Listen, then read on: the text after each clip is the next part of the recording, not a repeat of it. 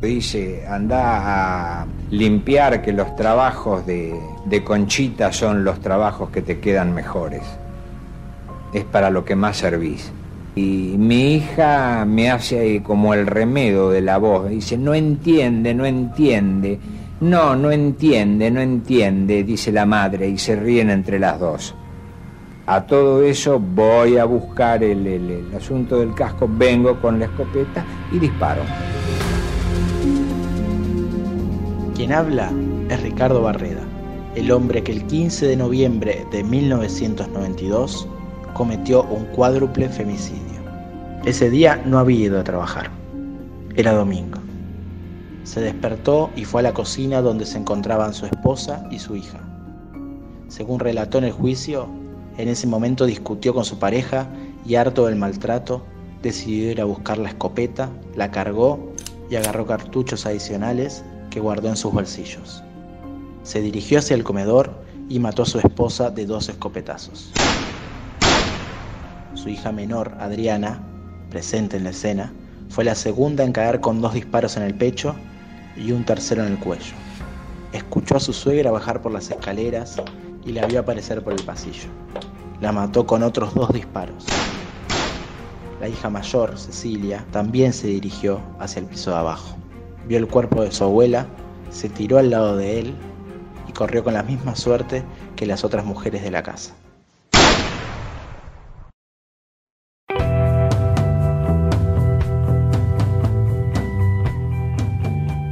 Me llamó la atención la, la claridad con la que narró los hechos, eh, la secuencia que pudo él este, relatar y, y el dolor que me causó cuando él dice que, cuando le preguntan si se arrepentía y él dice que un poco se arrepentía de haberla matado a Adriana, que fue la primera que mató en su relato al menos.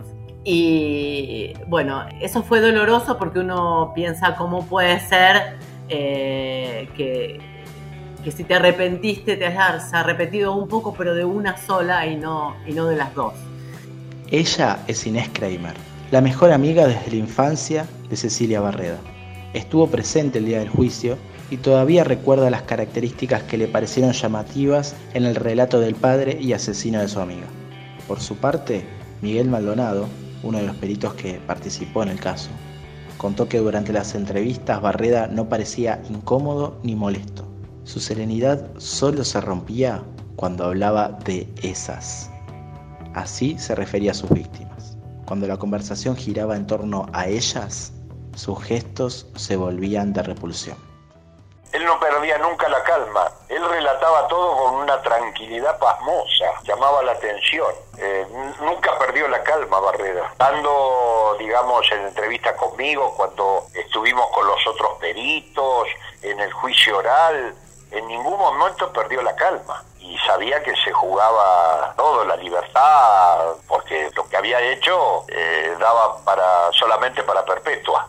En 2007, tras ser hallado culpable de homicidio simple y cuádruple homicidio calificado por el vínculo, Barreda fue condenado a prisión perpetua. Sin embargo, hubo un gran debate entre los peritos. ¿Se trataba de un hombre con una patología mental suficiente como para determinar que estaba demente? ¿O era un hombre simplemente motivado por el odio, la codicia y el machismo? Si se trataba de la primera opción, como sostenía Maldonado, Barreda sería llevado a un hospital psiquiátrico de alta seguridad. Barreda tenía un cuadro psicótico, era portador de un delirio de reivindicación. Es una psicosis, por lo tanto, eso comporta alienación, mental. En realidad, yo hoy sigo pensando que Barreda, cuando cometió el hecho, estuvo loco. Hay una serie de episodios previos que avalan esta tesitura de que Barreda era un enfermo mental.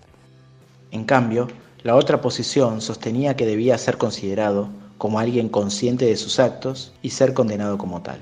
Esta versión fue la que finalmente tuvo en cuenta el tribunal al dictar la sentencia.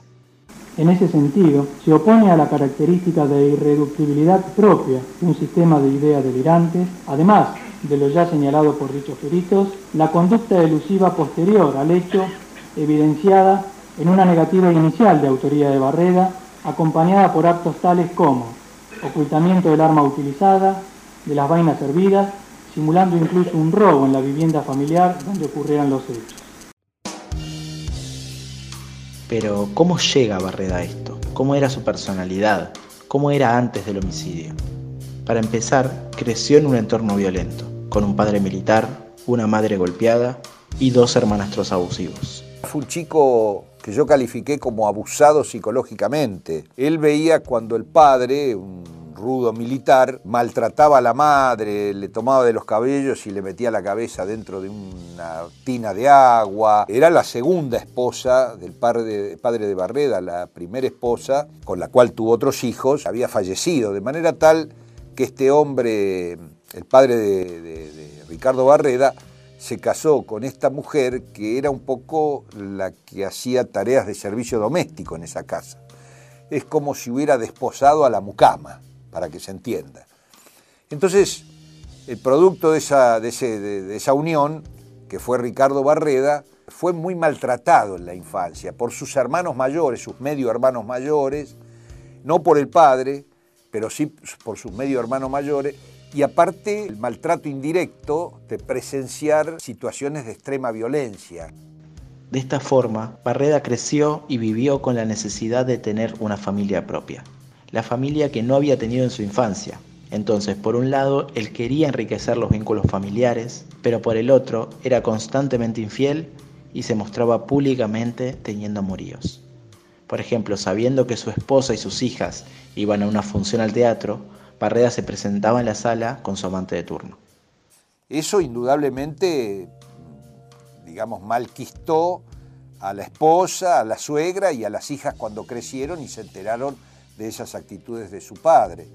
Entonces, andando el tiempo, Barreda encontró frente a sí un frente que hicieron las mujeres ante sus inconductas un frente al que él quería dominar y quería imponer su condición de pater familia, es decir, del padre de familia, quería que todos estuvieran pendientes de él. Y entonces era como que le daba muy poca bolilla a Barreda, es decir, no, no, no lo tenían muy en cuenta. Tampoco lo humillaban, porque evidentemente eh, esas mujeres estaban viviendo para otra cosa, no vivían para humillarlo a Barreda. En cuanto a su vida social, evidentemente Barreda era encantador y quienes lo conocían lo describen como una persona inteligente y seductora. Entre ellos Maldonado, que lo conocía antes del peritaje, y Kramer confirmaron esta conducta. Sin embargo, Kramer también aclaró que en la cotidianeidad el papá de su amiga hacía comentarios machistas. Era una persona que, cuando nosotros estábamos en la casa nos decía cosas, nos decía, eh, como si te dijera, piropos, eh, que, que a, nosotros, a nosotros nos hacía sentir incómodas. Eh, yo te diría que, nos violentaba en el sentido de que nos avergonzaba. A mí me, decía eh, que no te voy a decir que eran, no eran guarangadas ni, nada, pero sí eran cosas que te hacían sentir incómodas y te avergonzaban frente a, a, a la presencia de tus amigas o en un cumpleaños donde por ahí ni siquiera eran todas amigas, sino que había otras chicas que no, que no conocías. Y, bueno, eh, yo hoy, con mi edad y con el avance de tantas cosas, eh, claro, yo eh, tal vez hubiera reaccionado o hubiera dicho que me molestaba eso. En aquel entonces te callabas, te callabas la boca y cuando él entraba, yo recuerdo un cumpleaños de Cecilia que me escondía abajo de la mesa para que él no me viera y no me dijera algo adelante de los demás porque me daba vergüenza con mi primera esposa íbamos a la casa de una familiar que hacía reuniones familiares, amigos y demás. En dos o tres oportunidades aparece, que después me entero que se llamaba Ricardo Barrera, que era odontólogo y demás, muchos años antes de que ocurriera el múltiple homicidio, ¿no es cierto? Bueno, con chistes y bromas, digamos, de mal gusto, pero como era el dentista del barrio, se le tenía una especial consideración. Sí recuerdo que, por ejemplo, contaba unos cuentos este, horribles, sin ninguna gracia, de ningún sentido. Él mismo no era gracioso, no era congruente ciertas actitudes que tenía para llamar la atención, hacerse el gracioso. De alguna manera él pretendía llamar la atención, pero hay gente que por llamar la atención termina ubicándose a veces en punto de ridículo, ¿no? Inés Kramer conoció a la familia desde muy chica, porque compartió el jardín de infantes con la hija más grande, Cecilia. Según relata, se trataba de una familia en la que casi no había diálogo. Dentro de ella, la suegra de Barreda, a quien llamaban la nona, tenía un rol central.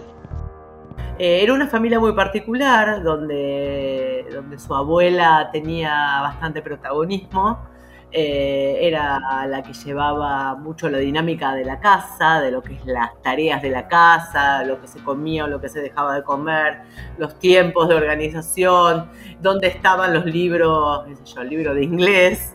Eh, tenía eh, una, una figura muy, muy importante, era, y bueno, su mamá también. Barreda se veía opacado por esta figura, posiblemente porque trabajaba todos los días en el consultorio odontológico y no estaba casi nunca en la casa. Para el homicida, según contó en una entrevista en el año 2009, sus hijas fueron absorbidas por su esposa y por la abuela, quienes según él les llenaban las cabezas con ideas en contra de su figura. De hecho, Maldonado reveló que durante las entrevistas el único sesgo de sensibilidad en el relato del femicida se veía cuando se refería a sus hijas, y particularmente a la época en que ellas todavía eran pequeñas y respondían a sus deseos. En diversas entrevistas realizadas por los peritos del caso, se refería a ella con desprecio y rencor. La llamaba la vieja. Aseguraba que le había arruinado la vida, que se había metido entre él, su mujer y sus hijas. La consideraba uno de los pilares de su desgracia familiar y el mayor obstáculo en su afán de ser el hombre de familia que deseaba. Siempre hubo eh, en las en las conversaciones siempre hubo un menosprecio de la imagen paterna. Eh, de parte de ella, de mi suegra, siempre eh, se acordaba bien de la madre. Del padre decía que era un, vasco bruto. Es decir, había un inclinar la balanza eh, sobre la imagen materna en desmedro de la paterna. Siempre decía que madre hay, madre hay una sola, eso la frase me quedó acá, padre es cualquiera. Bueno, a uno le caen medio mal todas esas cosas. Otra figura importante y particular en su vida fue su mejor amiga astróloga, a quien se conocía como Pirucha. En los años previos al cuádruple femicidio, la vidente se había convertido en el sostén emocional de Barreda. Él decía que ella lo comprendía como nadie. Incluso se cree que ella alimentó esta personalidad delirante de Barreda. Por ejemplo, un día, aprovechando que las mujeres se habían ido de viaje, acompañó a Barreda a su casa para limpiarla de los males que supuestamente las mujeres pretendían hacerle.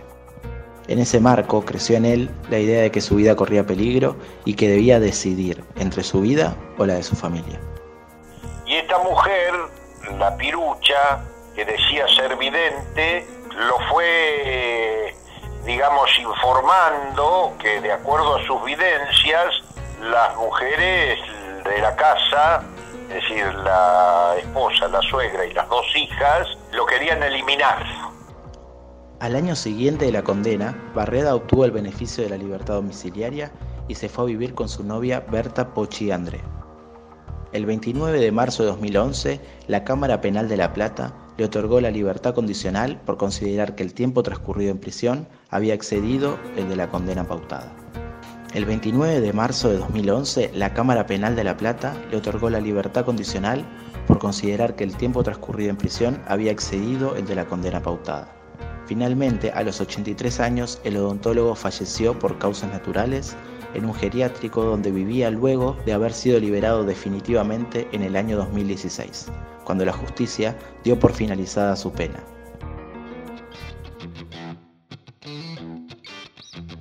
Al día de hoy, en un contexto en el que la figura del femicida está cada día más visibilizada, cabe preguntarse si en el caso de Barreda se trataba de un enfermo mental o de un hijo sano del patriarcado, o en todo caso ambas cosas.